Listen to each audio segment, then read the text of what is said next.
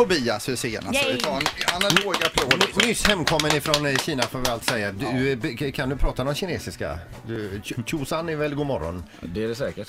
Men något ord måste du ha snappat Ja, upp. ju, det är klart att man lite grann så. Fotboll. Ja, det vet jag inte. Men vad det är säger- ju väldigt konstigt. Men hur säger man hej? Nej, Ni hao, Ni hao. ni hao. Ni hao. Okej. Men säger man med den här rösten som jag gör så, ni hao. Eller har man sin vanliga Ja, röst? man försöker ha sin vanliga röst tror jag. Så mycket som möjligt i alla fall. Om man har förstått när man har läst andra intervjuer med dig så, så har ju du längtat hem till Blåvitt och eh, du, det är här du vill vara nu och sova om man ska se det. Jo, alltså ja absolut. Ja. Sen, sen nu sista året där i Kina så var det jättebra. Alltså då hade vi det kanon, jätte, jättebra boende och, och allting runt omkring var, var kanon. Så att det var inte det var inte lika akut som det var första året. Men, Okej. eh, men det är klart att längtar hem gör man ju alltid. Hur har du firat nu det här nya kontraktet med Blåvitt? Ja, jag vet inte om jag har firat sådär jättemycket egentligen. Inte på något sätt? Nej, inte sådär. Jag kan komma på något speciellt så. Nej. Men är det mer sådär att du går och njuter lite grann nu? Ja, men det gör man ju. Gusse var hemma. Ja, så är det. Ja. Absolut. Men till det här lite motsvarigheter i Kina då, till exempel halv special. Vad är motsvarigheten i Kina? Ja du, jag Alltså, satt och snabbmat. funderade på, ja men typ dumplings kanske? Ja, det köper man Det- to go så att ja, säga. Mm. lite så. Det skulle jag väl kunna säga. Att det, det är väl, ja.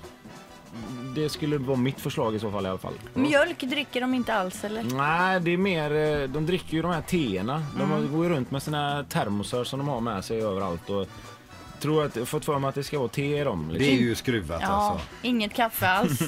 Nej, det finns ju de som dricker kaffe såklart. Men För- mestadels är det nog te alltså som är, som är grejen. För vi tycker ju här att tedrickare är skumma. Då är det mycket skummisar där Men det är alltid ett varningstecken när de vill ha te istället. för kaffe. Ja, precis. Då ja. öppnar man sig liksom inte mot den personen på Ah, samma okej, sätt. ja, nej, då, Man är ja. rädd för en kniv i ryggen. Lägger man upp det så så är det nog...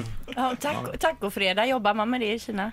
Det tror jag inte. Nej, det gör man inte alls. Nej, inte riktigt. Är det, är det mest inhemsk mat som är stort där liksom? Är det- Ja, de har ju... Inga Alltså, pizzor och så? nej, men det finns ju såklart. Alltså, I en stad som Shanghai dessutom som är så, liksom, om man säger, inte västerländsk, men den är ju väldigt eh, internationell på det sättet att du hittar ju precis vad som helst. Alltså, du, kan ju, du kan ju åka till vilken restaurang inom vilken del av världen egentligen du vill där. Så finns det allt. Mm. Eh, men alltså kineserna i sig är nog väldigt mycket för sin egen mat. Eh, och, och om man säger kinamat här hemma i Sverige är ju inte den maten som kineserna äter i Kina liksom. Nej, vad är ju, äter de där då? Nej men den är ju väldigt, alltså kinamat här hemma är ju väldigt väster, västerninfluerad liksom, Mm. Ja. smaker och allting sånt. Eh, där, är det, där äter de ju allt liksom. Det, Men man kan ju tänka att det faller på sin egen orimlighet just att äta pizza med pinnar. Ja, det är alltså. ju Ja, ja, precis. Ja, svinsvårt. precis, det, Ett poddtips från Podplay. I fallen jag aldrig glömmer djupdyker Hasse Aro i arbetet bakom några av Sveriges mest uppseendeväckande brottsutredningar. Går vi in med hemlig telefonavlyssning och, och då upplever vi att vi får en total förändring av hans beteende. Vad är det som händer nu? Vem är det som läcker? Och så säger han att jag är kriminell, jag har varit kriminell i hela mitt liv men att mörda ett barn, där går min gräns.